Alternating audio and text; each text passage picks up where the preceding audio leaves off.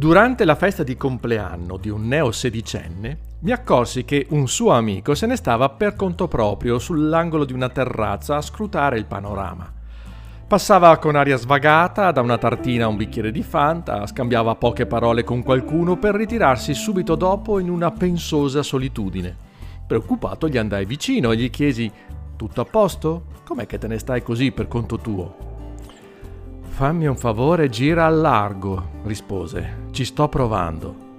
Provando cosa? domandai sorpreso. Sto provando a vedere, mi disse con tono complice, se qualche ragazza si accorge di me. Lascia perdere, amico, ribattei alquanto divertito. È un trucco vecchio come il mondo. L'ho provato anch'io, ma non funziona. Fai la parte del bello e tenebroso?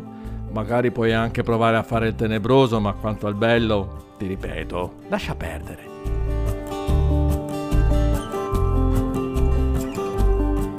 Non c'è che dire. Ognuno ha le sue tecniche per agganciare qualcuno che lo trovi interessante. Gratifica avere chi ci tiene, almeno per un po', al centro dei suoi pensieri. Serve ad accrescere la propria autostima, ci fa capire che abbiamo i numeri per avviare un'amicizia, ma soprattutto ci spiega cosa comporta avere un'amicizia, e cioè non voler sempre stare al centro di tutto e accettare di far posto agli altri. Immagino ne conosciate di quelli che amano credere che tutto ruoti intorno a loro. Si sentono così attraenti da dare per ovvio che qualcuno cadrà nella loro orbita, diventando l'oggetto delle loro gentilezze o delle più severe critiche, delle loro confidenze o dei consigli da cui non potrà sottrarsi senza pagare pegno. E quando il giochetto non funziona, iniziano a creare confusione, denunciare tradimenti, urlare, piangere o ridere smodatamente, avere male alla testa piuttosto che il cuore sconsolato, o anche, quelli più intraprendenti, a far la parte dei soli abbandonati, purché qualsiasi altra questione si sospenda e si torni a girare intorno a loro. Un po' triste, vero?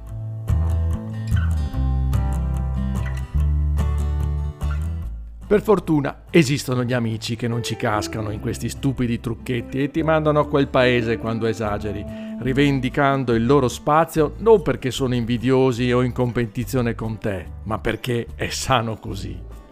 Le beghe tra amici spesso hanno l'utilità di smascherare atteggiamenti del genere che si nascondano dietro comportamenti insospettabili. Vi faccio un esempio partendo da una frase di Gesù a proposito dei gesti di generosità. Non sappia la tua destra cosa ha fatto la tua sinistra. Non si è limitato a dire non raccontare in giro quanto sei bravo, ma è arrivato al punto di affermare non raccontarlo nemmeno a te. Cioè, non trastullarti pensando alla bella cosa che hai fatto, ma continua a prestare attenzione al tuo amico.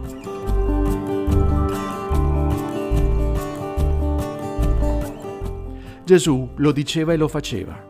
Ogni volta che le persone restavano ammaliate dalle sue parole o dai suoi miracoli e venivano da lui per seguirlo o farlo re, lui le cacciava via e se ne andava da un'altra parte.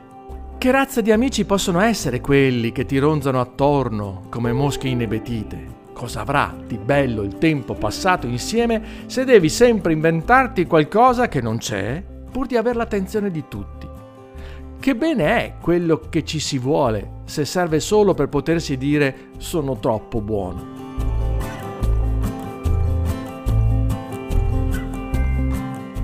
L'amicizia può darvi molto di più ed essere tanto più divertente.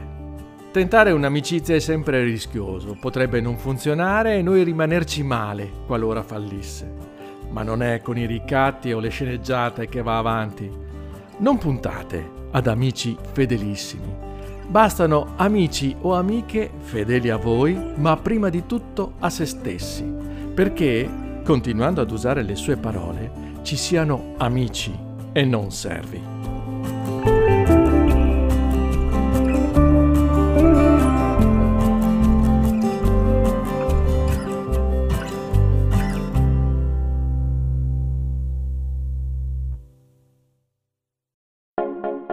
Iscriviti al canale podcast di Chissà chi sei.